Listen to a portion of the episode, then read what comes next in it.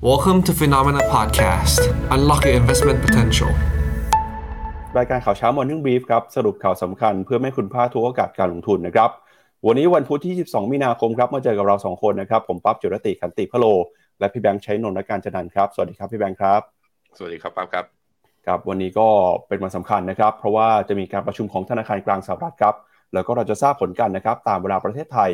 ในเช้ามืดนะครับ พรุ่งนี้เช้าครับแล้วก็เราจะเห็นนะครับสัญญาณความคาดหวังของตลาดเนี่ยเรื่องการใช้นโยบายการเงิน ที่ตอนนี้นะครับตลาดมองว่าธนาคารกลางสหรัฐอาจจะไม่รีบร้อน แล้วก็มีการชะลอการขึ้นอัตราดอกเบี้ยนโยบายส่งผลทาให้นะครับตอนนี้เราจะเห็นว่าตลาดหุ้นไม่ว่าจะเป็นในฝั่งสหรัฐเอง หรือว่าฝั่งของยุโรปเองเนี่ยเดินหน้าปรับตัวบวกขึ้นมาได้อย่างต่อเนื่องเลยนะครับซึ่งเมื่อวานนี้ตลาดหุ้นของสหรัฐบวกขึ้นมา ได้มากกว่า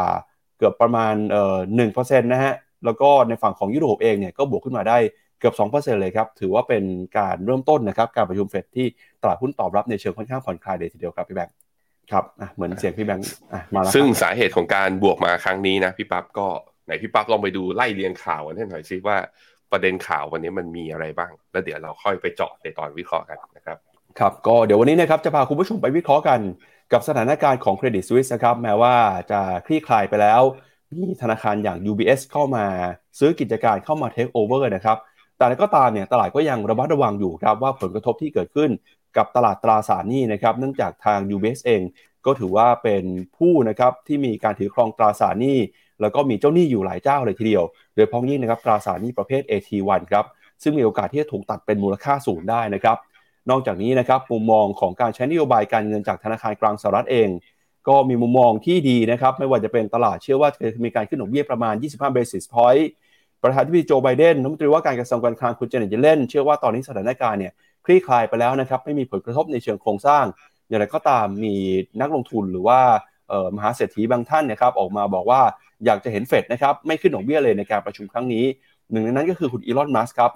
ขณะที่ปัจจัยนะครับเรื่องของการเมืองทั้งเรื่องของจีนกับรัสเซียนะครับที่ตอนนี้ประธานาธิบดีสีจิ้นผิงของจีนได้มีการไปเยือนรัสเซีย แล้วก็มีเซอร์ไพรส์นะครับก็คือนายกรัฐมนตรี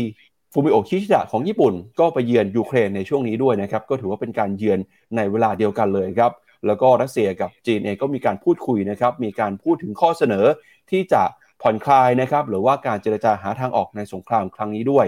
แล้วก็มีประเด็นนะครับ ทั้งเรื่องของ IMF ที่เข้ามาให้เงินช่วยเหลือสีลังกา แล้วก็ที่สำคัญนะครับคือเรื่องของการเมืองในบ้านเราครับกกตประกาศแล้วนะครับ วันที่ 14 พฤษภาคมนี้จะเป็นวันเลือกตั้งทั่วไปอย่างเป็นทางการครับพี่แบงค์ ก็งั้นเดี๋ยวเรามาดูกันต่อเลยนะครับว่าแล้วตลาดหุ้นนะครับตอบรับกับปัจจัยที่สำคัญในช่วงนี้ยังไงบ้าง พาคุณผู้ชมไปดูกันกับตัวเลขของตลาดหุ้นในสหรัฐเมื่อคืนนี้นะครับดัชนีดาวโจนส์บวกขึ้นมา 0.98% S&P 500 ครับบวกขึ้นมา 1.3%ส่วน NASDAQ บวกขึ้นมาได้ 1.6%นะครับหุ้นขนาดกลางขนาดเล็กนะครับในฝั่งของ Russell Small Cap 2,000 บวกขึ้นมา 1.8%ดัชนี Wix Index ครับซึ่งเป็นตัววัดค่าความผันผวนวัดค่ากำมวลของตลาด ปรับตัวลงไปแล้วนะครับ ตอนนี้ลงมาอยู่ที่ระดับ 21.38 จุด ถ้าสะท้อนผ่าน Wix Index เนี่ยดูเหมือนว่าตอนนี้ตลาดเองจะค่อนข้างคลายความกังวล ไม่เห็นปัญหานะครับ หรือว่าไม่เชื่อว่าสถานการณ์นี้จะลุกลามกลายเป็นวิกฤตการณ์ทางการเงินหรือวิกฤตการณ์ทางเศรษฐกิจโลกแล้วนะครับ Wix Index ก็เลยค่อยๆ ปรับตัวลงมา แล้วก็ที่สำคัญเลยนะครับ ตอนนี้ตลาดกำลังรอครับ ผลการประชุมของเฟดที่จะประกาศออกมาในค่ำคืนนี้ครับครับผมก่อนไปดูตลาดนะผมอยากนี่คอมเมนต์นี้ เมื่อไหร่คุณปั๊บจะเซ็ตผมอีกทีหนึ่งครับเขาบอกว่าเช็คคลึกคืนดีและตอนที่คุณปั๊บมีการเซ็ตผม ไม่เกี่ยวกับตลาดนะครับเดี๋ยวไหนจะไอ้ครับเขากดดันคุณปั๊บมาขนาดนี้พรุ่งนี้ปั๊บต้องเซ็ตผมมาแล้วนะ ตอบรับการประชุมเฟดหน่อยว่าจะขึ้นดอกเบี้ยหรือเปล่านะพี่ปั๊บนะโอเคครับ ดาวโจนครับ ดาวโจนบวกขึ้นมาอีกสามร้อยจุดนะสองวันเนี่ยบวกขึ้นมาเกือบเกือบแปดอ่าเกือบเกือบเจ็ดร้อยจุด ขึ้นมายืนเหนือเส้นค่าเฉลี่ย 200 วันอีกครั้งหนึ่ง บวกขึ้นมา 0.98%เริ่มดูดีขึ้น S&P 500 แหม คือตกลงไอ้ที่ลงไปต่ำกว่าเส้น 200 แล้วก็ทำให้เป็นเกิดสัญญาณเป็นเกิดสัญญาณ sell ในกราฟ day นะ แล้วก็ technical call เราต้องปิดไปเนี่ย ปรากฏว่าตอนนี้ดีขึ้นมาแล้วฮะ บวกขึ้นมา 1.3 ยืนเหนือ 4,000 จุด และยืนเหนือเส้นค่าเฉลี่ย 200 วัน แถม MACD กลับมาให้ buy signal อีกครั้งหนึ่งด้วยในกราฟ day ทุกอย่างเนี่ยคือถ้าดูจากตลาดหุ้นสองวันทำการที่ผ่านมานะกำลังจะบอกแล้วว่า จบแล้วอะไรกัน คือรุนแรงขนาดนี้จบกันแล้วเหรอต้องยอมรับว่ามันอาจจะมาจากสาเหตุก็คือทางธนาคารกลางนะแล้วก็รัฐบาลเนี่ยเข้ามาแก้ปัญหาได้อย่างรวดเร็ว ก็เลยทำให้ตลาดเนี่ยฟื้นกลับความมั่นใจกลับมาด้วยนะครับ โดยหุ้น NASDAQ นะหรือว่าหุ้นกลุ่มเทคโนโลยีเนี่ยบวกได้แรงสุด ไปดู US 11 sector จะเห็นว่าตัวที่บวกแรงกว่านะคือ energy sector ครับ บวกไป 3.4%แล้วก็ตัว consumer discretionary บวกได้ 2.7 แล้วก็ตัว financial sector ครับ ที่ที่เป็นตำบลกระสุนปืนใหญ่ตกนะ เริ่มมีแรง rebound ดีดกลับขึ้นมาครับ บวกได้ 2.5%ก็ถือว่าไม่น้อยทีเดียว ไปดูตัวต่อไปครับ ไปดูตัว bond yield bond yield ของสหรัฐตัว 2 ปีนะ มีเริ่มมีแรงขายออกมา เมื่อวานนี้บวกขึ้นมา 18 basis point ขึ้นมายืนอยู่ที่ 4.13%ในขณะที่ตัว 10 ปีก็มีแรงขายขึ้นมาประมาณ 12 basis point ตอนนี้อยู่ที่ประมาณ 3.59%ตลาดถ้าไปดูที่ Fed Fund Futures ณตอนนี้ price in ว่ามีโอกาสที่คืนนี้ Fed จะขึ้นดอกเบี้ย 25 basis point เนี่ย โอกาสสูงถึง 87.8% คือพอวิกฤตไม่ลุกลาม คิดว่าไม่มีธนาคารอื่นล้ม เฟดน่าจะเอาอยู่ เพราะฉะนั้นก็เดินหน้าในการสู้กับเงินเฟ้อต่อไป ตลาดเลยไปคิดว่า 25 basis point เพียงพอนะตอนนี้ครับ มาดูต่อนะครับที่ sector บ้างนะครับ อย่างที่พี่แบงค์บอกไปนะครับ เมื่อวานนี้เราเห็นว่า sector ในกลุ่มเทคโนโลยีเนี่ยเป็น sector ที่เข้ามาหนุนนำนะครับบรรยากาศการลงทุน ไม่ว่าเป็นหุ้นของ Microsoft Google Meta นะครับเมื่อวานนี้บวกขึ้นมาได้ค่อนข้างดีทีเดียว แล้วก็หุ้นในกลุ่มแบงค์นะครับของสหรัฐอเมริกาเมื่อวานนี้ค่อยๆ ฟื้นขึ้นมาแล้ว นำมาโดยนะครับหุ้นของ Morgan Stanley นะครับแล้วก็มี JP Morgan Bank of America บวกขึ้นมา 3-5%เลยนะครับ Amazon เมื่อวานนี้บวกขึ้นมาเกือบ 3%ครับแล้วก็หุ้นในกลุ่มพลังงานฟื้นขึ้นมานะครับ Exxon Mobil กับ Chevron บวกขึ้นมาประมาณ 4%แล้วก็ที่น่าสนใจคือ Tesla ครับ เมื่อวานที่ Tesla บวกขึ้นมา 7.8%นะครับ มาดูต่อครับกับตลาดหุ้นของยุโรปบ้างครับ เมื่อวานนี้ตลาดหุ้นยุโรปปิดทำการอยู่ในแดนบวกได้ค่อนข้างสดใสเลยนะครับ ดัชนีดัคของเยอรมนีบวกขึ้นมา 1.75% ฟุตซี่ร้อยอังกฤษครับบวกขึ้นมา 1.8%ส่วน CAC 40 ของฝรั่งเศสดัชนีปรับตัวบวกขึ้นมา 1.42%นะครับแล้วก็ยูโรซ็อก50 ครับบวกขึ้นมา 1.5%ส่วนดัชนียูโรซ็อก600 นะครับบวกขึ้นมา 1.3%ครับได้แรงหนุนสำคัญครับมาจากหุ้นในกลุ่มธนาคารพาณิชย์ ที่ปรับตัวบวกขึ้นมานะครับรวมๆกันแล้วเนี่ยอยู่ที่ประมาณ 3-4%เลยนะครับแล้วก็รวมไปถึงหุ้นในกลุ่มประกันภัยของยุโรปด้วย ที่บวกขึ้นมาได้ประมาณ 3%นะครับตอนนี้ดูเหมือนว่าตลาดจะค่อนข้าง มีมุมมองที่ดีมากขึ้นผ่อนคลายมากขึ้น โดยจะเห็นได้จากหุ้นของ UBS นะครับเมื่อวานนี้บวกขึ้นไปต่ออีก 12%ครับพี่แบงค์ตัวยูโรซ็อก50 เนี่ยดีดขึ้นมา 1.5%นี้ยังต่ำกว่าเส้นเฉลี่ย 50 วันนะ แต่จะเห็นว่ารอบลงมาถ้าดูที่กราฟเดย์เนี่ย เส้นเฉลี่ย 100 วันรับอยู่ รับอยู่แล้วก็ MACD เริ่มไม่ไม่ปักหัวลงแล้วเริ่มวกขึ้นมา RSI ก็เหลืออีกเพียงแค่ไม่ถึง 0.3 ก็กลับมาอยู่ในโซน 50 คืออยู่ใน bullish โซนอีกครั้งหนึ่ง ถือว่าเป็นการจบปัญหาเหมือนเหมือนจะจบปัญหาอย่างรวดเร็ว แต่รวดเร็วจริงหรือเปล่า อาจจะต้องรอดูผลการประชุมนะว่า คุณเจอร์มพาวเวลเนี่ยจะพูดว่ายังไง กับปัญหาที่เพิ่งเกิดขึ้นไป ซึ่งแน่นอนว่าตลาดพอจะเดาได้อยู่แล้วว่า จะให้ความมั่นใจว่าเอาอยู่ แต่ในแง่ของตัว dot plot เนี่ยคืนนี้ประกาศด้วยนะ คืนนี้จะประกาศ dot plot ตลาดน่าจะอยากเห็นครับว่า Terminal Rate ปรับตัว สูงหรือต่ำแค่ไหน เพราะฉะนั้นความผันผวนอาจจะยังอยู่กับเรานะครับ อาจจะยังอยู่กับเรา ในแง่ของตัวค่าเงินไปดูกันหน่อย ค่าเงินยูโรเมื่อเทียบกับดอลลาร์เนี่ยยูโรกลับมาแข็งค่าเมื่อเทียบกับดอลลาร์นะล่าสุดก็ยืนเหนือเส้นค่าเฉลี่ย 50 วันอยู่ที่ 1.076 ค่าเงินปอนด์อยู่ที่ 1.22 ก็ยืนเหนือเส้นค่าเฉลี่ย 50 วันด้วยเช่นเดียวกัน เป็นช่วงโซนที่ดอลลาร์เนี่ย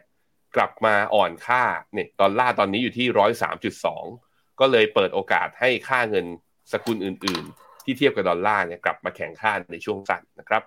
มาดูต่อครับกับตลาดหุ้นของเอเชียนะครับเช้านี้ดัชนีนิกเกิล225 ของญี่ปุ่นครับเปิดมาแล้วนะครับปรับตัวบวกขึ้นมาได้ประมาณ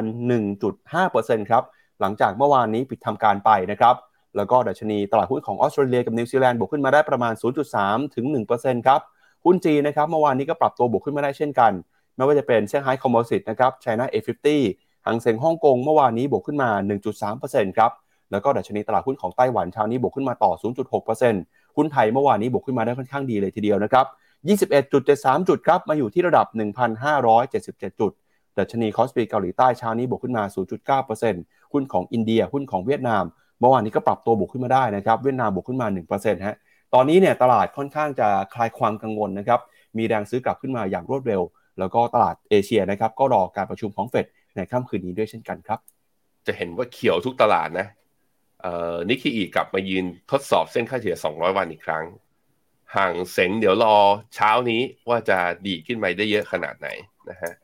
ตัว CSI 300 ก็ไม่หลุดเส้นค่าเฉลี่ย 100 วันนะ ถึงแม้ว่าจะหลุด 200 มาแต่ว่าเส้นค่าเฉลี่ย 100 มันอยู่ต่ำกว่าก็ไม่หลุด เวียดนามก็ดีดกลับขึ้นมา เกาะอยู่ที่เส้นค่าเฉลี่ย 100 วัน เซ็ตอินเด็กบวกแสลงเลยนะฮะ บวกขึ้นมาได้ 21 จุด บวกมา 1.4%นี่ได้แรงหนุน แล้วรอบนี้คือที่บวกขึ้นมาขนาดนี้เนี่ยยังไม่ได้บายสัญญาณจาก ACD นะ เพราะนั้นถ้าเซนิเมนต์ของเอเชียกลับมาเนี่ยผมคิดว่า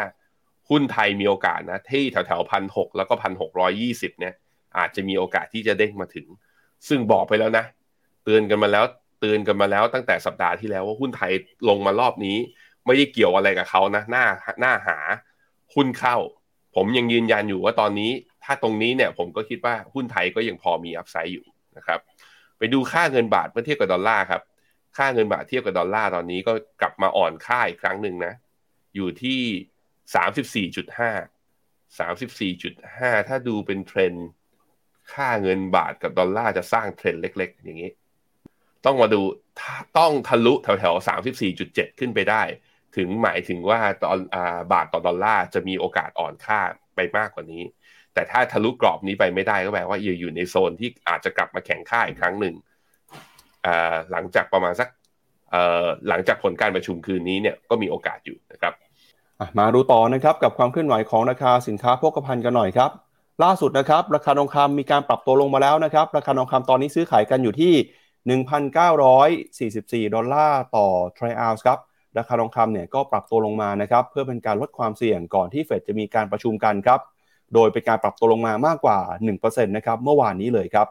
แล้วก็รวมไปถึงครับทิศทางของราคาน้ำมันนะครับเมื่อวานที่ผ่านมาราคาน้ำมันปรับตัวฟื้นขึ้นมาได้บ้างนะครับหลังจากที่ตลาดคลายความกังวลครับว่าสถานการณ์ในภาคการเงินเนี่ยจะคลี่คลายไปแล้วนะครับราคาน้ำมันดิบ WTI ครับซื้อขายกันอยู่ที่ 69 ดอลลาร์ต่อบาร์เรล ราคาน้ำมันดิบเบรนท์นะครับ 74 ดอลลาร์ต่อบาร์เรลนะครับ ยังไงปัจจัยที่สำคัญที่สุดในค่ำคืนนี้ก็คือเรื่องของการประชุมเฟดครับพี่แบงค์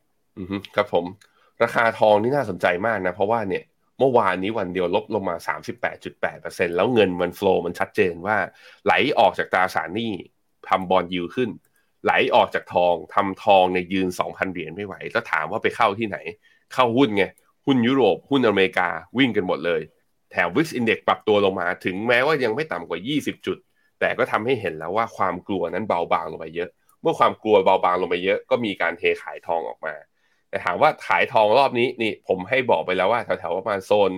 พันเก้าร้อยสี่สิบพันเก้าร้อยห้าสิบถ้าหลุดต่ำลงมาเนี่ยจะมีโอกาสลงไปทดสอบนี่เลยแถวๆหลุดพันเก้าลงมา วันนี้เดี๋ยวเรามาดูกันฮะ จริง ๆ คือ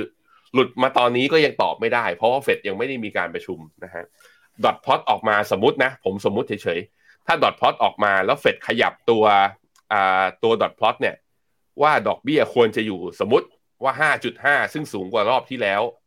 ผมคิดว่าอย่างเงี้ยตลาดจะยังมีแรงเทขายอยู่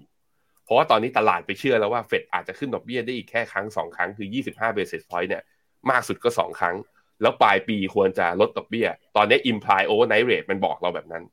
แต่ว่าเป็นเป็นการคิดไปเองของตลาดไง เรายังต้องฟังความเห็นของเฟดอยู่นะครับ ว่าคุณโจรมโพเวลและคณะกรรมการเฟดว่ายังไงนั้นทองลงมา ผมคิดว่าใครได้ขายไปแล้วตองสองพันเนี่ยยินดีด้วย ได้ขายออกไปก่อน ย่อลงมารอบนี้ ถ้าหลุดโซนนี้ไปนะพันแปดร้อยแปดสิบมาดูกันอีกทีหนึ่งแถวแถวพันแปดร้อยแปดสิบถ้าเห็น แล้วสถานการณ์คือเฟดยังสู้กับเงินเฟ้อ ผมคิดว่าเรื่อง SVB เรื่อง Credit Suisse มันน่าจะมีแรงกระเพื่อมไปที่อื่นอีก น่าจะมี after shock อีกบ้าง เพราะฉะนั้นตลาดยังน่าจะไม่ใช่ขาขึ้น แบบว่าที่สมูทแบบว่าเป็น V shape ขึ้นไป น่าจะมีการปรับฐานย่อลงมา ให้อีกครั้งหนึ่งตรงนั้นนะเราค่อยมาดูโอกาสกันอีกทีหนึ่งนะครับส่วนตัวราคาน้ำมันครับ ราคาน้ำมันเนี่ยดีดขึ้นมา 2 วันนะ วันจันทร์บวกขึ้นมา 2.3%เวันอังคารบวกขึ้นมาอีก 2.5% 2 วันบวกมา 4.8%ก็เหมือนกันภาพคล้ายๆกันก็คือ ตอนน้ำมันร่วงเนี่ย หุ้นร่วง คนก็ไปกลัว recession กลัวว่าดีมานจะหายไป ก็เทขายน้ำมัน พอหุ้นกลับมาดีตลาดเริ่มกังวลว่าอาจจะแบบว่าไม่ใช่โดมิโนไม่ลุกลาม เฟดเข้ามาการันตีตัวเงินฝากแล้ว แล้วเจเน็ตเยลเลนบอกออกมาด้วยว่าแบงก์อื่นมีปัญหาเดี๋ยวจะเข้าไปการันตี ยิ่งทำให้ตลาดมั่นใจขึ้นไปอีก ก็เลยตลาดก็คิดว่าเฮ้ยหรือว่า recession แบบว่ายืดต่อไปก่อน แรงซื้อจึงกลับมา แล้วก็เมื่อวานนี้ก็บอกไปแล้วว่าแถวแถวราคาน้ำมันแถวแถวหกสิบห้าเหรียญเนี่ย มันคือ low เดิมของเมื่อวันเดือนธันวาปี 2021 เนี่ยเริ่มเด้งทันที มาดูอีกที่หนึ่งครับ แถวๆประมาณ 70.8 71 เหรียญนะของ WTI crude oil ถ้าตรงนี้ทะลุผ่านขึ้นมาได้ ผมว่าน่าเล่นเก่งกำไรในน้ำมันช่วงสั้น เพราะมันแปลว่าลงมารอบนี้ทดสอบแนวรับสำคัญตอนปี 2021 แล้วสามารถที่จะทะลุผ่านไอตัวแนวต้านที่เป็นโลเดิมของปี 2022 ของเดือนธันวาขึ้นมาได้อย่างเงี้ย ผมคิดว่าเอาแค่ดีดขึ้นมา แล้วขึ้นไปทดสอบเส้นค่าเฉลี่ย100 วันอีกรอบหนึ่งคือ 77 เหรียญเนี่ยก็ก็มีอัพไซด์เป็น 10%ทีเดียว นั้นน้ำมันเนี่ยจับตาดูหน่อยนะ อาจจะมีแรงดีดช่วงสั้นก็ได้นะครับ ครับมาดูประเด็นใหญ่เรื่องแรกของเราในวันนี้นะครับ ก็คือสถานการณ์ครับในตลาดตราสารหนี้นะครับหลังจากที่ตลาดเนี่ยเริ่มมีความกังวลนะครับกับคนที่เป็นเจ้าหนี้ของเครดิตสวิสนะครับว่าจะเผชิญกับผลกระทบอะไรบ้าง ล่าสุดนะครับความกังวลเนี่ยไปอยู่ที่ตลาด ตราสารหนี้นะครับในฝั่งที่เป็นโคโค่บอลฮะโดยเราจะเห็นนะครับว่าสถานการณ์ตอนนี้เนี่ยตราสารหนี้นะครับที่เป็น AT1 หรือว่า additional tier 1เนี่ยหรือว่าหุ้นกู้แปลงสภาพโดยมีเงื่อนไขนะครับที่เรียกว่าโคโค่บอลครับเป็นผลิตภัณฑ์ทางการเงินที่เกิดขึ้นมาหลังจากวิกฤตการณ์ในปี 2008 นะครับที่ผู้ถือครอง AT1 เนี่ยถือว่าเป็นเจ้าหนี้ที่มีอันดับต่ำที่สุด จะได้รับผลกระทบเป็นอันดับแรกนะครับเมื่อธนาคารประสบกับปัญหาทางการเงิน ซึ่งธนาคารที่ออกหุ้นกู้ AT1 เนี่ยจะเสนอผลตอบแทนสูง แลกกับความเสี่ยงเพื่อดึงดูดนักลงทุนครับปรากฏว่าพอเผชิญปัญหาในรอบนี้นะครับธนาคารเครดิตสวิสได้มีการลดมูลค่าผลกระทบนะครับที่เกิดขึ้นเนี่ยทำให้มูลค่าของหุ้นกู้นะครับโคโค่ AT1 ลดลงไปประมาณ 17,300 ล้านดอลลาร์นะครับคิดเป็นเงินไทยก็ประมาณ 570,000 ล้านบาทนะครับจนมูลค่าเนี่ยเหลือต่ำศูนย์เลยครับส่งผลทำให้นะครับตอนนี้ ผู้ที่เป็นผู้ถือหุ้นกู้ประสบกับปัญหานะครับแล้วก็ขาดทุนกันอย่างหนักเลยครับโดยหุ้นกู้ CoCo Bond นะครับคือหุ้นกู้ที่ออกโดยธนาคารพาณิชย์เพื่อเป็นเงินกองทุนของธนาคาร ตามหลักเกณฑ์สากลนะครับแบบ Basel III ครับซึ่งหุ้นกู้แบบ Basel III ก็ประกอบไปด้วย AT1 แล้วก็ AT2 นะฮะ โดย CoCo Bond เนี่ยอยู่ในแบบ AT1 นะครับ แล้วก็ AT1 เนี่ยเข้ามาในยุโรปครั้งแรกครับ เพื่อทำหน้าที่เป็นเหมือนกับตัวกันนะฮะ ในการป้องกันการเเกิดปัญหาสภาพคล่อง วิกฤตการทางการเงินโลกในช่วงปี 2007 นะครับ ซึ่งจะเห็นว่านักทุนที่ลงทุนในหุ้นกู้โคโค่บอลของเครดิตสวิสนะครับ ตอนนี้เนี่ยต้องสูญเสียเงินทั้งหมด เพราะธนาคารระบุเงื่อนไขในการชดเชยความเสียหายไว้นะครับ ว่าเป็นความเสียหายที่จะต้องถูกจัดการเป็น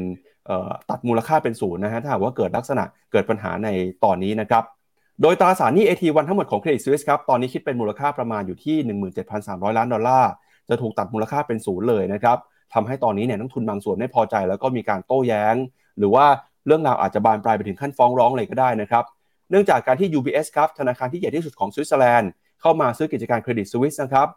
ทำให้ตอนนี้นะฮะหน่วยงานที่ชื่อว่า FINMA ครับหรือว่า Swiss Financial Market Supervisory Authority ครับซึ่งเป็นกำกับหน่วยงานที่กำกับดูแล ตลาดการเงินของสวิตเซอร์แลนด์เนี่ยต้องออกแถลงการว่า ตามเงื่อนไขในการซื้อกิจการ ที่ได้รับการสนับสนุนพิเศษจากรัฐนะครับจะเกิดการตัดมูลค่าตราสารหนี้ AT1 ทั้งหมดของ Credit Suisse ซึ่งมีมูลค่าประมาณ 17,000 ล้านดอลลาร์ให้เป็นศูนย์ครับเพื่อเป็นการเพิ่มทุนนะครับซึ่งเงื่อนไขในการตัดมูลค่าตราสารหนี้ AT1 เป็นศูนย์ทั้งหมดหรือว่า complete write down เนี่ยนะครับเพื่อให้มั่นใจว่านักทุนจะเป็นผู้แบกรับความเสียหาย ไม่ต้องใช้เงินจากรัฐนะครับ ซึ่งเป็นเงินของประชาชนผู้เสียภาษี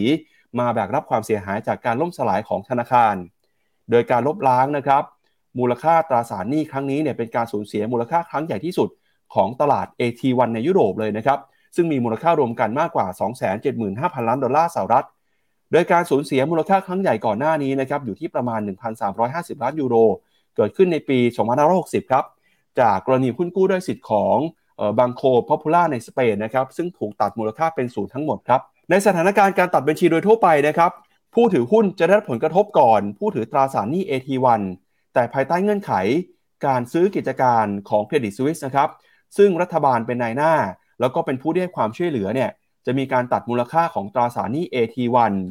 ทำให้ผู้ถือตราสารหนี้ AT1 ได้รับผลกระทบก่อนผู้ถือหุ้น ขณะที่ผู้ถือหุ้นของเครดิตสวิสนะครับจะได้รับส่วนแบ่งจากเงินค่าขายกิจการประมาณ 3,000 ล้านฟรัง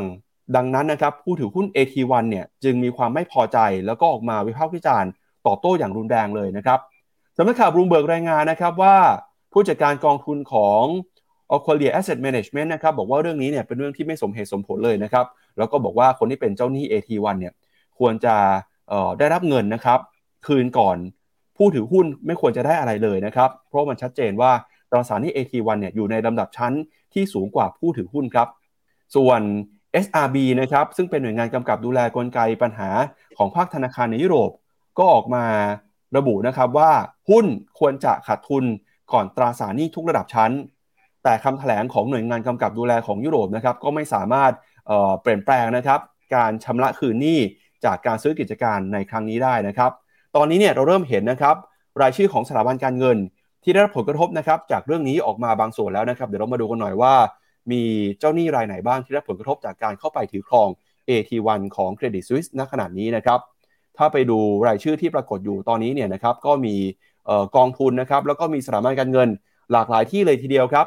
มีใครบ้างนะครับไม่ว่าจะเป็นคนที่รับผลกระทบมากที่สุดนะครับก็คือ PIMCO ครับบริษัทจัดการการลงทุนรายใหญ่ของสหรัฐอเมริกานะครับซึ่งเป็นหนึ่งในผู้ถือหุ้นตราสารหนี้ AT1 รายใหญ่ที่สุดของ Credit Suisse นะครับ PIMCO เนี่ยถือครองตราสารหนี้ของ Credit Suisse นะครับอยู่ที่ประมาณ 807 ล้านดอลลาร์สหรัฐนะครับ แล้วก็ PIMCO เนี่ยจะขาดทุนนะครับตอนนี้ขาดทุนจากการถือครอง ถ้าเป็น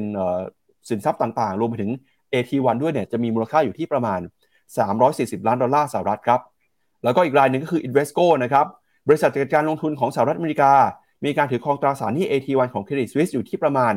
370 ล้านดอลลาร์แล้วก็ตามด้วย BlackRock นะครับถือ AT1 ของ Credit Suisse อยู่ที่ประมาณ 113 ล้านดอลลาร์สหรัฐครับนอกจากนี้เนี่ยนะครับทางบูมเบิร์กก็มีการรายงานว่า ผู้ถือพันธบัตร AT1 ของ Credit Suisse บางส่วนกำลังเตรียมการจะโต้แย้งการตัดสินใจของ FINMA นะครับ โดยทางบูมเบิร์กก็บอกนะครับว่า Goldman Sachs เนี่ยกำลังเตรียมการจะยื่นข้อเสนอเรียกร้องต่อ Credit Suisse ซึ่งอาจจะให้นักลงทุนนะครับได้รับมูลค่าตราสารหนี้คืนมา แต่นั้นก็ตามเนี่ยเรื่องนี้ต้องผ่านการฟ้องร้อง แล้วก็ให้ศาลเป็นผู้ตัดสินครับพี่แบงค์พอพี่ปั๊บบอกว่า PIMCO เป็นผู้ที่เสียหายจากการถือครองเครดิตไอ้ตัวตราสารตัว CoCo ของ Credit Suisseมากสุดเนี่ย คนก็จะถามกันเข้ามาทันทีว่าแล้วกองยูจิสซึ่งมีมาสเตอร์ฟันไปลงในพิมโก้ GS Income นั้น ได้รับผลกระทบหรือไม่ ภาพนี้คือคำตอบ นั่นก็คือตราสารกลุ่มที่เป็น Senior กับ Tier 2 Bond เนี่ยที่อยู่ในพอร์ตของตัว PIMCO นะอยู่ที่ 1.2%โดยที่ตัว AT1 ที่มีผลกระทบตรงๆเนี่ยจากตัว Credit Suisse นะอยู่ที่ 0.19% ซึ่งตามข่าวที่เราได้บอกไปแสดงว่า 0.9 0.19%เนี้ยถูกไรออฟก็คือถูกตัดไปเลยเป็นขาดทุน แต่ถามว่า 0.19%มีผลกระทบไหม NAV ของกอง UGIS เนี่ยบวกลบวันหนึ่งก็อยู่แถวๆประมาณเนี่ยครับ0จุดลบบวก 0.2 บวก 0.3 นั่นผลกระทบ ถือว่ามีผลกระทบ แต่เป็นผลกระทบที่เป็นผลกระทบรายวันที่ต่อต่อตัวกองทุน แต่ไม่ได้มากขนาดที่เกิดลอสมหาศาลขนาดนั้น ราะฉะนั้นก็ยังองโอเคนะ เรายังคงคำแนะนำในการลงทุนว่าถ้าคุณเชื่อว่าเฟดขึ้นดอกเบี้ยได้ไม่ไกลกว่านี้มาก และยูตรงระดับเนี้ยซึ่งอย่างกอง Master Fund ของตัว UGIS ขีด N คือ PIMCO GS Income เนี้ยมียิวนะอยู่ที่แถวๆประมาณสัก 7%ซึ่งน่าสนใจ ก็เหมาะในการกระจายความเสี่ยงของพอร์ตเรายังแนะนำอยู่นะครับคราวนี้มีคนก็ถามมาว่าแล้วไอ้โคโค่บอลเนี่ยไอ้ AT1 เนี่ย พี่ปั๊บเปิดกลับไปที่หน้าที่อธิบายเรื่องตัวชั้นของตัวอ่า capital structure ของแบงก์หน่อย โคโค่มันอยู่ที่ additional tier 1โคโค่ย่อมาจากคำว่า contingent เอ่อ contingent convertible bond คำว่า convertible bond ก็คือคล้ายๆ กับตราสารหนี้ที่สามารถแปลงสภาพได้ แปลงจากอะไร ใครถือตัวนี้สามารถแปลงเป็นทุนได้ คือมันเป็นตราสารหนี้ที่ถูกออกแบบมาเพื่อให้เจ้าหนี้เนี่ย สามารถแปลงตัวเองเป็นเจ้าของ ด้วยถ้าหากเกิดเกิดเหตุการณ์เฉพาะกิจบางอย่าง อย่างเช่น ทุนของธนาคารผู้ออกตราสารนะ ลงต่ำกว่าเกณฑ์ หรือว่ามีกลไกที่อยู่ดีธนาคารกลางเข้าไปช่วยดูแล เพื่อปรับเรียกว่าเพื่อเข้าไปช่วยอุ้ม ตรงนี้มันก็จะ trigger ให้ตัวตราสารตัวนี้ สามารถ convert กลับมาเป็นทุนได้ หรือบาง CoCo บางไอ้ตัวบางตัวอย่างเช่นของ Credit Suisse เนี่ย เมื่อมันมีเงื่อนไขกำหนดไว้ว่า ถ้าเมื่อไหร่บริษัทไม่สามารถดำเนินงานได้ สามารถที่จะตัดออกไปเป็นศูนย์ได้ เอาแล้วทำไมคนถึงจะยังลงทุนใน CoCo Bond ปกติแล้วธนาคารเวลาเขาออก CoCo Bond พวกเนี้ย คนลงทุนเนี่ยก็จะมั่นใจไงว่า ธนาคารไม่เจ๊ง อย่างที่สองก็คือโคโค่บอลเวลาออกมานั้นจะให้อัตราผลตอบแทนที่สูงกว่าตัวตราสารหนี้ปกติ แล้วก็ตัวพันธบัตรรัฐบาล เพราะนั้นใครที่อยากได้ยิวดี เขาก็จะมาลงทุนในตัวโคโค่บอลแต่นี่แหละเมื่อเกิดวิกฤตขึ้นมา หรือว่าเมื่อเกิดปัญหากับบริษัทหรือธนาคารนั้นๆ ขึ้นมา ก็อย่างที่เราเห็นกับเหตุการณ์ครดิตสวิสซึ่งจริงๆ แล้วเรื่องโคโค่บอลเนี่ยมันกระเพื่อมมาตั้งแต่ก่อนหน้านี้แล้วนะ ตอนดอยช์แบงก์มีปัญหาตัวโคโค่บอลเนี่ยก็ถูกเอากลับมาคิดเหมือนกันว่าเฮ้ยดอยช์แบงก์จะใช้สิทธิ์ในการแปลงโคโค่บอลเป็นหุ้นหรือเปล่า คนที่ได้ดอกเบี้ยอยู่ดีจะขาดทุนแล้วเหลือไปถือหุ้นไหมก็มีมารอบหนึ่งซึ่งตอนนั้นก็คือ ธนาคารกลางแล้วก็รัฐบาลของเยอรมันนะก็เข้ามายืนยันบอกว่าเฮ้ยไม่ตอนนั้นก็รอดไปแต่ครั้งเนี้ยเครดิตสวิสไม่รอดนะครับก็อย่างที่เราเห็นกันนะฮะก็เลยเกิดเป็นการตั้งคำถามขึ้นมาพี่ปับ๊บตั้งคำถามขึ้นมาว่าปกติแล้ว ถ้าดูจาก Capital Structure ผู้ที่เสี่ยงที่สุดน่าจะเป็น Common Equity คือผู้ถือหุ้นสามัญควรจะได้เงินคืนคนสุดท้าย แต่กลายเป็นว่ารอบนี้ของ Credit Suisse ผู้ถือหุ้นยังได้เงินคืนบางส่วน ถึงแม้ว่าจะ เงินต้นนะจะหายไป 90%แต่ก็ยังได้ไง แต่กลายเป็น AT1 นั้นไม่ได้ จึงเกิดคำถามขึ้นมาว่า การจัดชั้นความเสี่ยงอย่างเนี้ย มันแบบว่าถูกหรือเปล่า เมื่อเป็นอย่างนั้นก็เลยมีคนก็ไปกลางเมื่ออย่างเมื่อวานนี้เราคุยกันในทีม Investment ก็บอกว่าเฮ้ยเราต้องกลับไปดูกันแล้วแหละว่าโคโคบอลของธนาคารที่เขาออกระดมทุนกันอยู่ตอนเนี้ยที่เขามีกันอยู่นะ อยู่ในตลาดตอนเนี้ยใครมีเงื่อนไขเป็นอย่างไรบ้าง โคโคบอลในตลาดทั้งตลาดเนี่ยจะสะเทือนด้วยเครดิตสวิสที่ผ่านมา แต่จริงแล้วเงื่อนไขในรายละเอียดไม่เหมือนกันสัทีเดียว เพราะฉะนั้นอย่ากังวลไปขนาดว่ามันจะกลายเป็นลุกลามมาที่โคโคบอลจะมีการแห่ขายทิ้งกันหรือเปล่า คือมันมีไปแล้ววันหนึ่งแต่สุดท้ายนักลงทุนมีสติพี่ปั๊บก็กลับมาดูเฮ้ยมันไม่ได้แย่ขนาดนั้นนี่แล้วก็โคโคบอลเงื่อนไขแต่ละตัวแต่ละตัวที่ธนาคารออกก็แตกต่างกันด้วยนะครับมาดูข้อมูลเพิ่มเติมกันหน่อยนะครับ เรื่องยิวของโคโค่บอลครับพี่แบงค์อือฮึครับผม ก็เนี่ยยิวของโคโค่บอลเนี่ยดีดขึ้นมาอยู่ที่ อันนี้คือเป็น Bloomberg European Bank Coco Bond นะก็คือเป็นอินเด็กซ์ที่รวมโคโค่บอลของทุกธนาคารเอามารวมกัน จะเห็นว่าดีดขึ้นมาที่ประมาณ 16%ตรงเนี้ยคือแหมบ้านเรามันไม่มีกองทุนลงโคโค่บอลเนี่ยถ้ามีผมก็แนะนำว่า ซื้อไว้เหมือนหวยอะ่ะเป็นเงินที่คุณเสียได้แล้วลองดูหน่อย ผมคิดว่าก็จะมีโอกาสที่จะกลับมาเหมือนกัน ถ้าวิกฤต ไม่ได้ลุกลามไปไกลมากกว่านี้นะซึ่งวันสองวันนี้ตลาดเริ่มเชื่อมั่นแล้ว เราเห็นแรงฟันฟลอเข้ามาในตลาดหุ้น แต่ยังต้องติดตามดูครับยังต้องติดตามดูกันต่อไปนะฮะว่ายิวที่ประมาณ 16เนี่ยจะจูงใจให้นักลงทุนที่เป็นสายแบบว่าบาเกนฮันติงหาผลประโยชน์ระยะสั้น เห็นว่านี่คือโอกาสในการลงทุนหรือเปล่านะครับ ครับอันนี้ก็เป็นประเด็นนะครับที่เราต้องติดตามกันกับผลกระทบนะครับเรื่องของเครดิตสวิสครับทีนี้อีกหนึ่งเรื่องในค่ำคืนนี้ที่มีความสำคัญไม่แพ้กันเลยนะครับก็คือเรื่องของการประชุมของธนาคารกลางสหรัฐนะครับคืนนี้นะครับตามเวลาประเทศไทยเนี่ยจะมีการเปิดเผยนะครับมติการประชุมของคณะกรรมการเฟด FOMC นะครับซึ่งตลาดก็จับตากันว่าในการประชุมค่ำคืนนี้นะครับธนาคารกลางสหรัฐน่าจะขึ้นดอกเบี้ย แต่เป็นการขึ้นดอกเบี้ยนะครับเพียงแค่ 0.25%หรือว่า 25 basis point เท่านั้นครับ โดยตอนนี้มุมมองของตลาดส่วนใหญ่เนี่ยนะครับมองว่าการประชุมในรอบนี้นะครับจะเป็นการส่งสัญญาณความเชื่อมั่นของเฟดว่าจะยังคงสามารถรับมือกับวิกฤตการณ์ในระบบการเงินขนาดนี้ได้ และเฟดเองนะครับยังคงให้ความสำคัญกับการแก้ไขปัญหาเงินเฟ้อนะครับด้วยการเดินหน้าขึ้นดอกเบี้ยต่อไป เพื่อให้เงินเฟ้อลงมาแต่ระดับเป้าหมายที่ 2%ให้ได้ครับมุมมองของนักวิเคราะห์นะครับเชื่อว่าเฟดจะขึ้นดอกเบี้ย 25 basis point นะครับโดยไม่คิดว่าภาวะได้เสถียรภาพในตอนนี้เนี่ยจะเป็นเหตุผลเพียงพอที่ทำให้เฟด คงดอกเบี้ยนะครับล่าสุดนะครับข้อมูลของ CBE Group Fetch What to เนี่ยก็บอกว่าน้ำหนักนะครับที่ตลาดมั่นใจว่าเฟดจะขึ้นดอกเบี้ย จะอยู่ที่ 25 basis point เช่นกันนะครับจะมีการขึ้นดอกเบี้ยไปนะครับสู่ระดับ 4.75 ถึง 5%ครับมุมมองของคนที่อยู่ในวงการทางเศรษฐกิจนะครับไม่ว่าจะเป็นคุณเจเน็ตเยเลนนะครับรัฐมนตรีว่าการกระทรวงการคลังสหรัฐเนี่ยก็ยืนยันว่า ระบบธนาคารของสหรัฐยังคงมีเสถียรภาพ หลังจากที่รัฐบาลสหรัฐออกมาตรการ เข้าไปแก้ไขปัญหาวิกฤตการสภาพคล่องก่อนหน้านี้ แล้วก็รัฐบาลนะครับพร้อมจะดำเนินการมากขึ้นหากพบว่าวิกฤตการณ์มีความลุกลามบานปลายออกไป โดยคุณเจเน็ตเยลเลนก็บอกด้วยนะครับว่า การดำเนินงานของรัฐบาลในช่วงไม่กี่วันที่ผ่านมา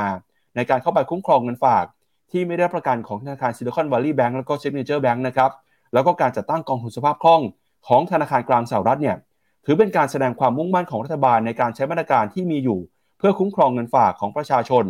และทำให้ระบบธนาคารมีความปลอดภัยด้วยนะครับ คุณจะเล่นบอกว่าการดำเนินการดังกล่าวครับไม่ได้เป็นการเข้าไปช่วยเหลือธนาคารแห่งใดแห่งหนึ่ง หรือว่าธนาคารประเภทใดเป็นพิเศษ แต่การเข้าไปเนี่ยมีความจำเป็นนะครับเพื่อปกป้องระบบธนาคารโดยภาพรวม แล้วก็จะทำเช่นนี้อีกนะครับถ้าหากพบว่าสถาบันการเงินขนาดเล็ก ได้รับผลกระทบจากการที่ลูกค้าแห่ถอนเงินฝาก แล้วก็เกิดความเสียหายที่วิกฤตการณ์จะลุกลามมาปลายไป นอกจากนี้นะครับคุณเจเน็ตเยเลนยังบอกด้วยว่า การที่ธนาคารขนาดใหญ่ของสหรัฐ เข้าไปอาชีพเม็ดเงิน ในรูปของเงินฝากจำนวน 30,000 ล้านดอลลาร์นะครับให้กับธนาคาร First Republic Bank ถือว่าเป็นการแสดงความเชื่อมั่นต่อระบบธนาคารของสหรัฐด้วยเช่นกันนะครับซึ่งคุณเจเน็ตเยเลนก็ออกมาพูดนะครับหลังจากมีข่าวว่ากระทรวงการคลังเนี่ยกำลังจะศึกษาแนวทาง ในการทำให้ FDIC นะครับสามารถคุ้มครองเงินฝากได้ทั้ง 100%จากปัจจุบันนะครับที่การคุ้มครองเงินฝากอยู่ที่ 250,000 ดอลลาร์นะครับ นอกจากนี้นะครับก็มีคนตั้งคำถามเหมือนกันว่า คุณโจมพาเวลนะครับมีความเหมาะสมแค่ไหนนะครับหรือว่ามีประสิทธิภาพเพียงพอเท่าไหร่ในการเข้าไปแก้ไขปัญหาธุรกิจในครั้งนี้ คนที่ออกมายืนยันนะครับว่าคุณโจมพาเวลคงสามารถทำงานได้ดี ก็คือคุณโจไบเดนครับคุณโจไบเดนออกมาแถลงนะครับ บอกว่าตอนนี้เนี่ยเขายังคงมีความมั่นใจนะครับว่าคุณเจอโรมพาวเวลมีความเหมาะสม โดยมีการทำงานนะครับที่ดีไม่ว่าจะเป็นเรื่องของการดำเนินนโยบายการเงิน แล้วก็เรื่องของการกำกับดูแลนะครับ ซึ่งคุณเจอโรมพาวเวลเนี่ยก็ถูกวิพากษ์วิจารณ์ในช่วงนี้นะครับ โดยคุณอลิซาเบธวอร์เรนนะวุฒิสมาชิกของสหรัฐนะครับ ที่บอกว่าตอนนี้เนี่ยคุณเจอโรมพาวเวลนะครับทำงานล้มเหลว แล้วก็ไม่ควรจะอยู่ในตำแหน่งนี้ต่อไป ขณะที่มุมมองมีมุมมองนะครับของนักลงทุนแล้วก็คนที่เป็นมหาเศรษฐีท่านหนึ่งนะครับก็คือคุณอีลอนมัสก์ครับคุณอีลอนมัสก์เนี่ยออกมาบอกนะครับว่าสถานการณ์ตอนนี้ครับ เศรษฐกิจของสหรัฐกำลังมีปัญหาแล้วก็มีความเปราะบางนะครับ เพราะฉะนั้นเนี่ยตอนนี้เฟดนะครับก็ไม่ควรจะขึ้นดอกเบี้ย โดยคุณอีลอน มัสก์นะครับได้มีการชุดข้อความของคุณบิลแอคแมนครับมหาเศรษฐีนักลงทุนนะครับกองทุน Hedge Fund ที่ออกมาบอกว่า ตอนนี้เฟดไม่ควรจะปรับขึ้นอัตราดอกเบี้ยนะครับเนื่องจากวิกฤตการณ์ในภาคธนาคาร มีผลกระทบที่หนักอยู่แล้ว แล้วก็เฟดนะครับการขึ้นดอกเบี้ยจะเป็นการทำให้สถานการณ์แย่ลงไป คุณอีลอน มัสก็ทวิตข้อความนี้ออกมา แล้วก็บอกว่าเห็นด้วยนะครับกับจุดยืนนี้ แล้วก็มองไปถึงว่าเฟดควรจะลดดอกเบี้ยด้วยซ้ำครับ อันนี้ก็เป็นมุมมองที่จะมีต่อการประชุมนะครับในค่ำคืนนี้ของ FOMC ครับพี่แบงค์ครับผม ผมดูตารางของตัว Fed Watch 2เนี่ยมีอันหนึ่งน่าสนใจพี่ปับดูแบบนี้ก็ดีเหมือนกันครับผมซูมเข้าไปใกล้ ๆ ให้ดูฮะนี่คือตารางโอกาสในการที่ว่า คือเขาเอาไอ้ตัวเลขของการเทรดตัว Fed Fund Future เนี่ยมาสรุปเป็นตารางเป็น probability ให้ จะเห็นว่าเนี่ยวันนี้วันนี้คือวันที่ยี่สิบสองนะ เขาให้โอกาสที่เฟดจะขึ้นดอกเบี้ยเนี่ยแปดสิบหกเปอร์เซ็นแล้วประชุมครั้งหน้าคืออวันที่สามพฤษภา จะมีโอกาสขึ้นอีก ก็คือตลาดมองว่าขึ้นสองครั้ง และครั้งที่สามขึ้นไหมคือวันที่สิบสี่มิถุนาครั้งที่สามตลาดก็มองว่าขึ้นอีก แต่หลังจากนั้นมาจะเห็นว่าโอกาสที่จะขึ้นนะ ถ้าพอเข้าเดือนกรกฎาปุ๊บ โอกาสห้าสิบห้าสิบแล้ว คิดว่าขึ้นประมาณห้าสิบเปอร์เซ็นสามสิบหกเปอร์เซ็นคิดว่าคงสิบเอ็ดเปอร์เซ็นคิดว่าลดดอกเบี้ย แล้วหลังจากนั้นครับโอกาสจะมาทางคงกับลดดอกเบี้ยมากกว่า วันที่ 20 เดือนกันยาตลาดคาดว่า 39%นะคิดว่าคงดอกเบี้ย แล้ว 32%คิดว่าลด พอมานี่ครับ พอมาวันที่ 11อ่าวันที่ 1 พฤศจิกา การประชุมครั้งที่ 7 ของปีคงเนี่ยเหลือ 33%ในขณะที่ลดเนี่ยเพิ่มขึ้นเป็น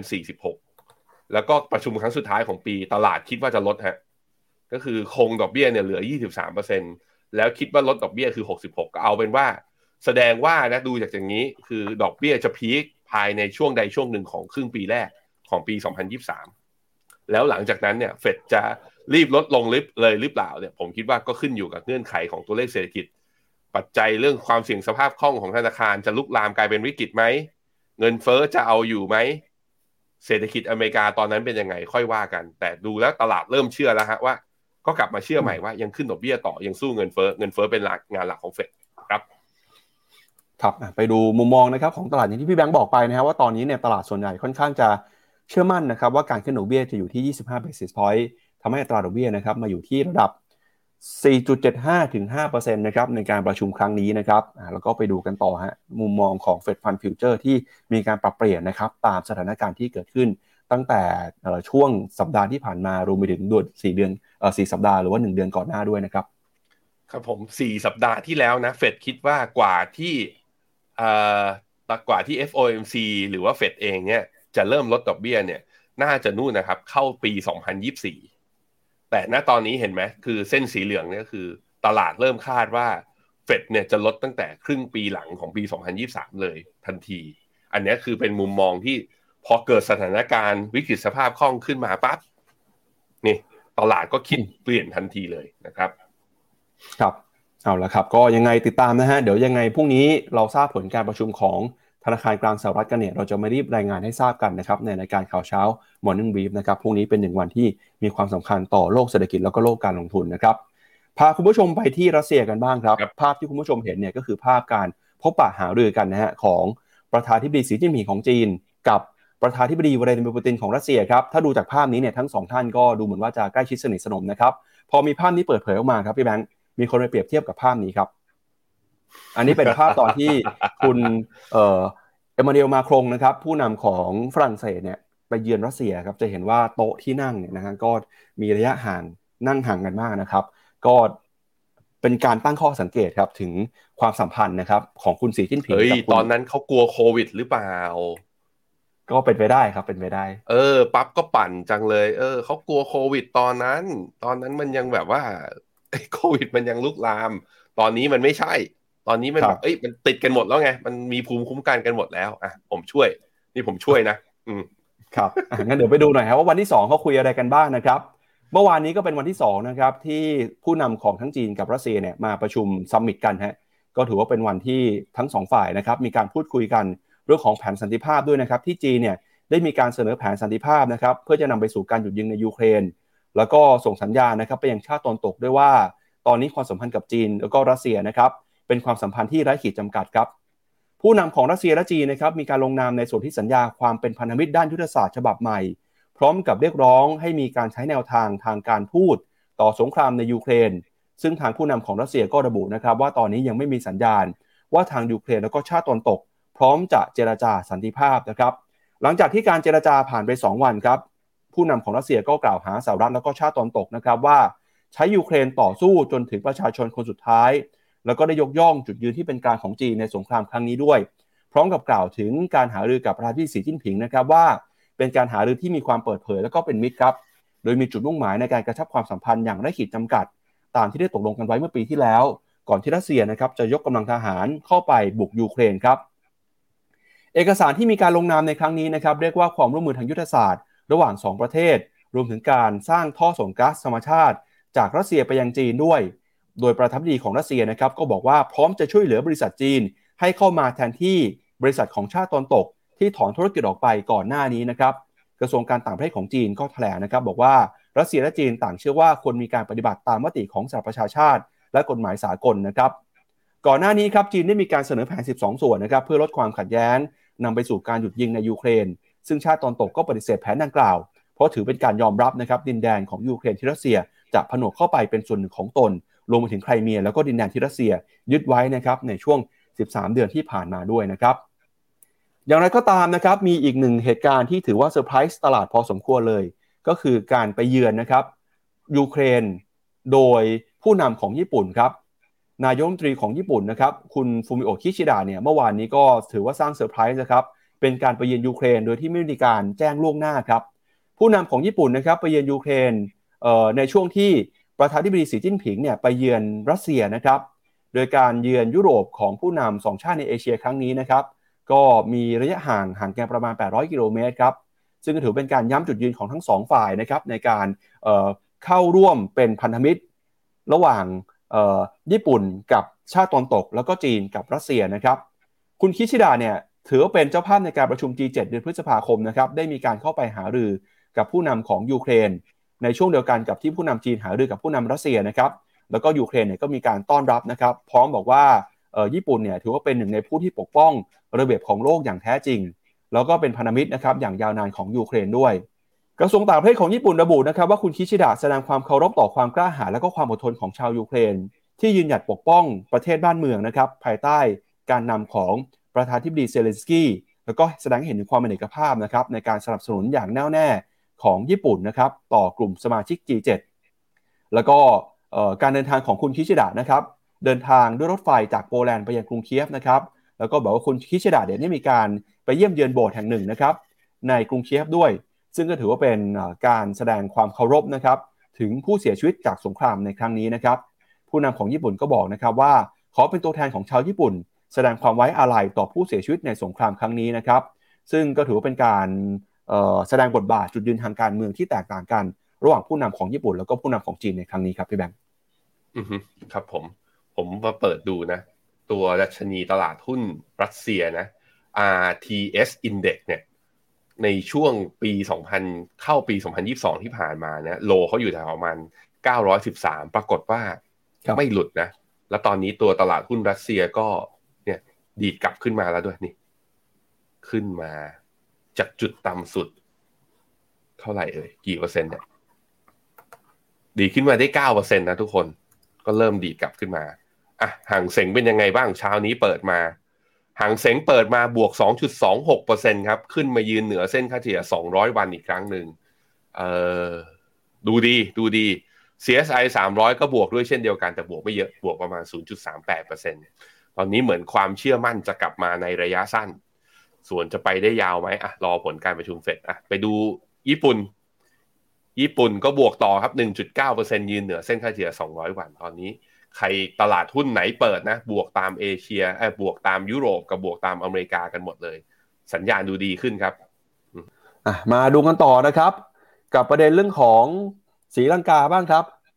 ล่าสุดนะครับทางเอเออกมาให้ความช่วยเหลือสีลังกานะครับด้วยการให้เงินกู้ยืมฉุกเฉินนะครับ โดยตอนนี้เนี่ยจำนวนเงินกู้ยืมนะครับอยู่ที่ระดับ 2,900 ล้านเหรียญนะครับ เพื่อเป็นการแก้ไขปัญหาเศรษฐกิจนะครับ แล้วก็ เป็นการสร้างความหวังว่าศรีลังกาจะสามารถช่วยฟื้นฟูนะครับเศรษฐกิจที่กำลังตกต่ำที่สุดในรอบหลายสิบปีได้นะครับ โดยเงินกู้ในก้อนนี้จาก MF นะครับก็มาถึงในขณะที่ศรีลังกาเนี่ยกำลังเจรจา กับผู้ให้กู้รายใหญ่ก็คือจีนนะครับเพื่อสนับสนุนโครงการในการแก้ไขปัญหานี้ศรีลังกานะครับถือว่าเป็นประเทศที่เข้าสู่ภาวะเศรษฐกิจตกต่ำเมื่อปีที่แล้ว หลังจากที่ประเทศมีปัญหาขาดสภาพคล่อง ไม่มีเงินสดสำรองสำหรับนำเข้าสินค้าต่างๆ โดยพ้องยิ่งอาหารและก็เชื้อเพลิงครับ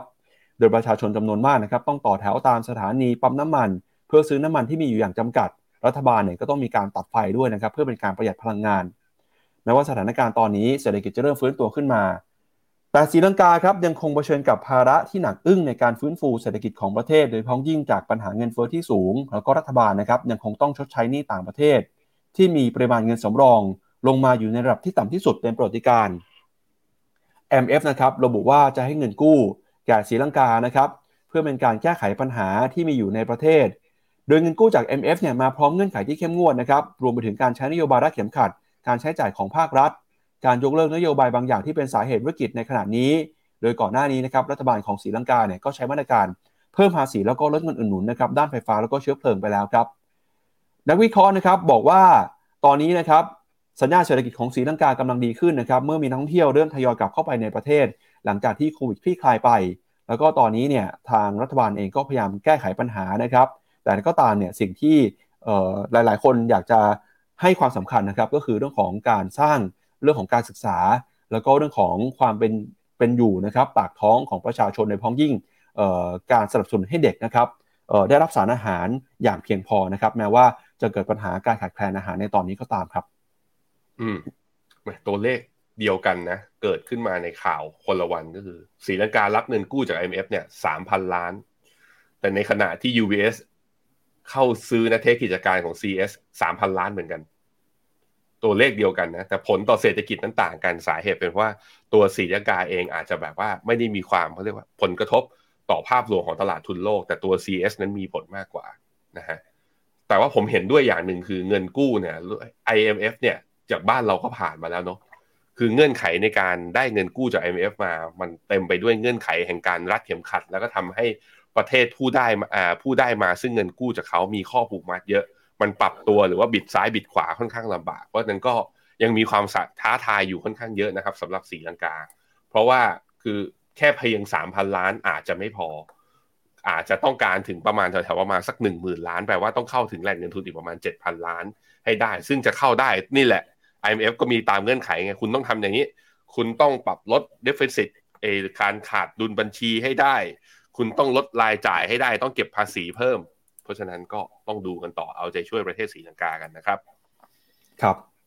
เอาละครับชวนที่แบงค์อ่านคอมเมนต์คุณผู้ชมหน่อยครับก่อนที่ไปดูข่าวในประเด็นถัดไปนะครับว่าวันนี้มีเข้ามาทักทายเป็นยังไงบ้างครับ อืมครับผม สวัสดีทุกคนนะครับ มีขอโพยหุ้นไทยด้วยจะเข้าตัวไหนดี บอกหุ้นรายตัวไม่ได้อะฮะ คุณสุริดาถามว่าบ้านเราจะกลับไปที่พันหกไหมสำหรับเซ็ตมีลุ้นรอบเนี้ย มีลุ้น ขอให้คุณจลมพอเวลพูดคำหวานแล้วตลาดเชื่อนะ dot plot ไม่สูงไปมากกว่า ตอนเดือนธันวามากจนเกินไปอย่างเงี้ยผมคิดว่าตลาดก็จะโอเคนะครับมีโอกาส rebound ได้ต่อเออคุณอรนุชถามมาว่าวิกฤตครั้งนี้กระทบ UGIS ไหมเมื่อกี้บอกไปแล้วนะฮะ กระทบเพียงแค่สั้นๆไป 0.19% สำหรับ AT1 ที่เครดิตสวิสไอที่ PIMCO ถือของเครดิตสวิสอยู่นะครับ ไม่ได้มากไม่ได้มากกระทบแบบว่าต่อ NAV แค่วันเดียว ซึ่งรวมถึงตัว TMB จีนข้ามในนำพวก Master Fund กองเดียวกันนะครับ แล้วก็มีอีกกองหนึ่งคือ KFCS ไอ CS Income ของบลจกรุงศรีนะครับกองพิมโก้กองนี้เป็นกองยอดนิยมนะมีนักลงทุนจากทุกบลจเลยก็เอาเงินเข้าไปลงทุนกันในช่วงนี้นะครับ คุณพิพัฒน์ถามว่ามีแบงก์อื่นที่อิชูโคโคบอลที่มีโอกาสปิดตำนานเหมือน CS ไหมณตอนนี้ที่เราดูยังไม่เห็น แต่คนที่อิชูโคโคบอลออกมาเนี่ย ก็จริง ๆ ก็มีคือมีเยอะธนาคารในไทยก็ออกออกมาด้วยเหมือนกัน แต่เราคุณลองคิดอย่างนี้ดิ CS ปัญหาคือเขามีขาดทุนมาอย่างหนักอะมาอย่างต่อเนื่องยาวนาน จนมีปัญหาในแง่ของผลการเงินงาน จริง ๆ ในแง่ของการโอเปเรตแม้แต่ตัว UBS ที่ซื้อ CS ไปอะ ยังบอกเลยว่าจะไม่ทำ investment banking ต่อตัว IB ต่อ เพราะว่าขาดทุนมาตลอดต่อเนื่องแบกไปไม่ไหว นั้นก็ต้องกลับมาดูครับ คือเราอย่า panic ขนาดนั้น ก็ต้องกลับไปดูงบ ก็ต้องกลับไปดูว่าธนาคารที่เรามีอยู่ คุณถืออยู่เนี่ย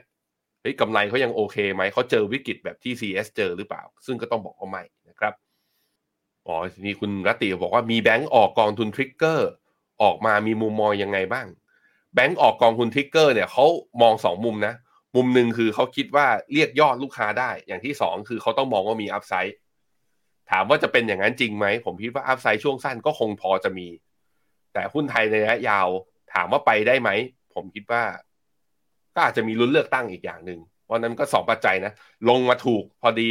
กำลังมีเลือกตั้ง แล้วก็ผมคิดว่าถ้าคุณมี outlook ระยะยาวว่าหุ้นไทย กับในเรื่องเซนติเมนต์ของนักท่องเที่ยวจะกลับมาแล้วทำให้ตลาดหุ้นไทยคึกคักเนี่ยก็มีโอกาสเหมือนกัน ไปพี่ปั๊บครับครับพาไปดูข่าวสำคัญในบ้านเรานะครับ ก็คือเรื่องของการเลือกตั้งครับ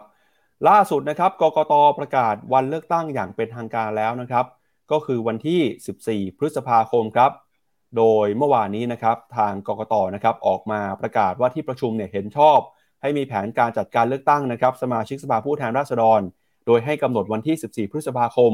เป็นวันเลือกตั้งนะครับ ส่วนวันที่ 7 พฤษภาคมครับคือวันออกเสียงลงคะแนนก่อนวันเลือกตั้งหรือว่าวันเลือกตั้งล่วงหน้าทั้งในเขตแล้วก็นอกเขตนะครับโดยให้วันที่ 27 ถึง 20 ถึง 13 เมษายนครับเป็นวันลงทะเบียน ขอใช้สิทธิ์ในการเลือกตั้งล่วงหน้า ทั้งเลือกตั้งในเขตแล้วก็นอกเขตรวมไปถึงนอกราชอาณาจักรด้วยนะครับแล้วก็กำหนดให้นะครับวันที่ 3 ถึง 7 เมษายน เป็นวันรับสมัครสมาชิกสภาผู้แทนแบบแบ่งเขตการเลือกตั้ง 4 ถึง 7 นะครับรับสมัครสมาชิกสภาผู้แทนราษฎรแบบบัญชีรายชื่อครับ ถ้าดูนะครับย้อนหลังกลับไปตั้งแต่เมื่อวานวันที่ 20 มีนาคมเนี่ยที่มีการประกาศนะครับยุบสภา เมื่อวานนี้กกตประกาศวันเลือกตั้ง 27 ถึง 13 เมษาเป็นวันที่ขอลงทะเบียนใช้สิทธิ์นะครับเลือกตั้งล่วงหน้าแล้วก็3ถึง7นะครับเป็นการรับสมัครสสนะครับทั้งแบบแบ่งเขตแล้วก็แบบบัญชีรายชื่อ วันที่ 3 พฤษภาคมครับจะเป็นวันสุดท้ายนะครับที่จะเพิ่มหรือว่าถอนชื่อผู้ที่มีสิทธิ์การเลือกตั้ง รวมไปถึงนะครับวันที่7ถึง13 แล้วก็ 15ถึง21พฤษภาคมเนี่ยจะเป็นวันแจ้งเหตุนะครับสำหรับคนที่ไม่สามารถไปเลือกตั้งได้นะครับ แล้วก็วันที่ 7 พฤษภาคมฮะจะเป็นการเลือกตั้งล่วงหน้า ก่อนที่จะมีการเลือกตั้งอย่างเป็นทางการ วันที่ 14 พฤษภาคมนี้นะครับแล้วเราก็จะทราบกันนะครับว่ารัฐบาลใหม่ที่จะเข้ามาบริหารประเทศต่อจะเป็นใครนะครับ มุมมองของนักวิเคราะห์ในตอนนี้นะครับก็ถือว่ามีมุมมองที่ดีนะครับต่อกระแสการเลือกตั้ง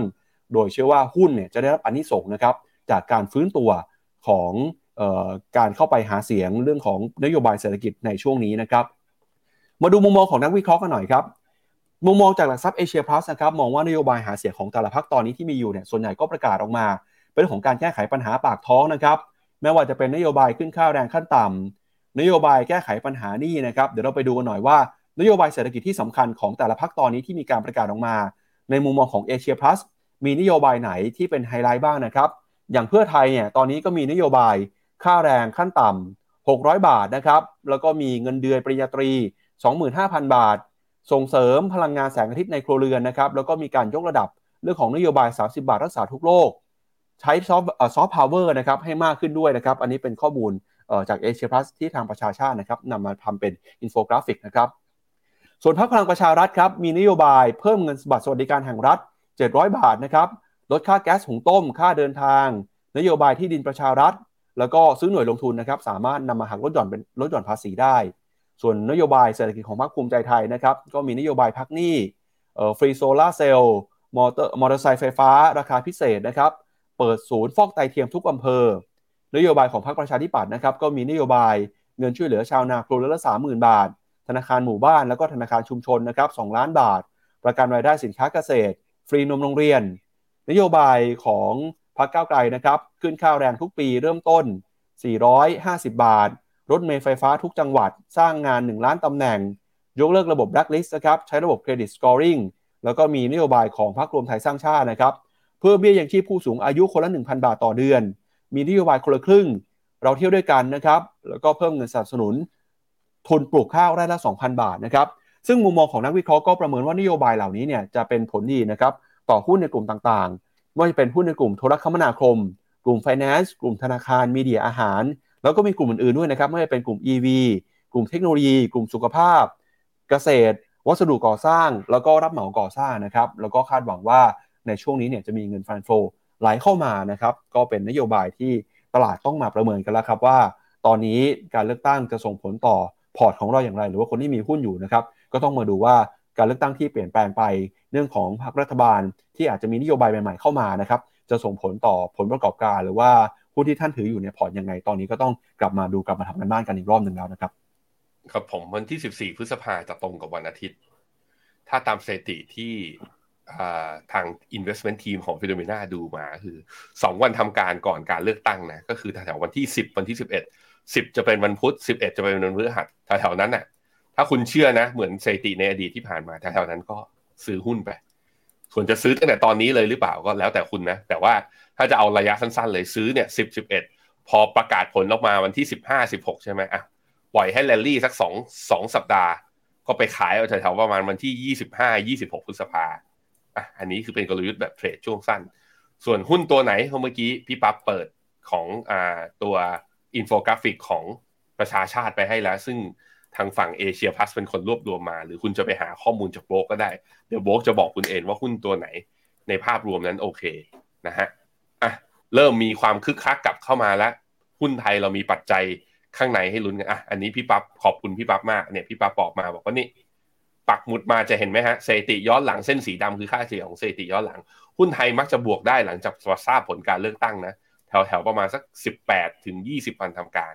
หลังจากนั้นไปก็มักจะย่อลงนะคือขึ้นไม่จริงนั่นแหละ ขึ้นเพราะว่าอะดีใจและได้รัฐรัฐบาลได้จัดตั้งนู่นนี่มา แต่พอความเป็นจริงออกมาปุ๊บก็จะมีการเทคพอฟิตออกมานะครับเอาละครับไปดูภาพของหุ้นไทยหน่อยครับพี่แบงค์เมื่อวานนี้หุ้นไทยก็บวกขึ้นมาได้ค่อนข้างดีเลยนะครับ ครับผมอะหุ้นไทยฮะอัพไซด์ถ้าไปที่พันหกจริงนะพี่ปับ๊บถ้าไปที่พันหกร้อยถ้วนจริงก็หนึ่งจุดสี่เปอร์เซ็นต์หนึ่งจุดสี่เปอร์เซ็นไม่เยอะ ถ้าไปที่เส้นค่าเฉลี่ยสองร้อยวันก็บวกได้สองจุดเจ็ดเปอร์เซ็นเพราะนั้นมันมีโอกาสอะเพราะ sentiment เอเชียตอนนี้กลับมาแล้วตลาดเริ่มผ่อนคลาย จากเรื่องไอ้ตัวจะเป็นวิกฤตลุกลามหรือเปล่าตลาดเริ่มรู้แล้วว่าอาจจะไม่ผลกระทบขนาดนั้น ใครที่ไม่เกี่ยวก็เลยมีแรงซื้อกลับขึ้นมา โดยเฉพาะทางฝั่งเอเชียนี่แหละนะฮะครับก็ยังไงลุ้นกันนะครับพรุ่งนี้ครับการประชุมเฟดนะครับไม่อยากให้พลาดรายการของเราครับเราจะรีบมารายงานให้คุณผู้ชมทราบกันนะครับแล้วก็มาวิเคราะห์ถึงผลกระทบที่เกิดขึ้น ในโลกการเงินการลงทุนด้วยนะครับกับการประชุมเฟดวันที่ 22 มีนาคมคืนนี้ หรือว่าพรุ่งนี้เช้าตามเวลาของประเทศไทยนะครับก่อนจากกันไปครับอยากเชิญชวนคุณผู้ชมนะฮะมาร่วมกิจกรรมมาหาความรู้กันนะครับกับฟิโนเมนาครับวันที่ 26 มีนาคมนี้นะครับกับงานสัมมนา Ahead of the Markets ครับเราจะเป็นผู้นำตลาดกันนะครับมาหาจังหวะกับ 5 โอกาสการลงทุน โดย FINNOMENA ครับงานนี้จัดขึ้นนะครับวันที่ 26 มีนาคมช่วงบ่ายนะครับบ่าย 2 ถึง 4 โมงครึ่ง ที่อาคารออฟฟิศของ FINNOMENA นะครับอยู่ที่บริเวณอาคารบล็อก 28 ตลาดสามย่านนะครับ ก็ไปเจอกันได้ครับ ไปเจอกันกับพี่เจนแล้วก็พี่กิ๊กครับครับ เอาละครับ และนี่ก็เป็นทั้งหมดนะครับของรายการข่าวเช้า Morning Brief วันนี้ครับ เราสองคนและทีมงานลาไปก่อน พรุ่งนี้กลับมาเจอกันใหม่กับผลการประชุมเฟดนะครับ วันนี้สวัสดีครับ สวัสดีครับ ในโลกของการลงทุนทุกคนเปรียบเสมือนนักเดินทาง คุณหลักเป็นนักเดินทางสายไหน มีเงินแต่ไม่มีเวลา เลยไม่รู้ว่าจะเริ่มต้นเส้นทางสายการลงทุนยังไง วันนี้มีคำตอบกับ p h e n o m e n a Exclusive บริการที่ปรึกษาการเงินส่วนตัว ที่พร้อมช่วยให้นักลงทุนทุกคนไปถึงเป้าหมายการลงทุน สนใจสมัครที่ f i n o m e p h e n o m e n a e x c l u s i v e หรือ line at p h e n o m e n a p o r t คำเตือนผู้ลงทุนควรทำความเข้าใจลักษณะสินค้าเงื่อนไขผลตอบแทน และความเสี่ยงก่อนตัดสินใจลงทุน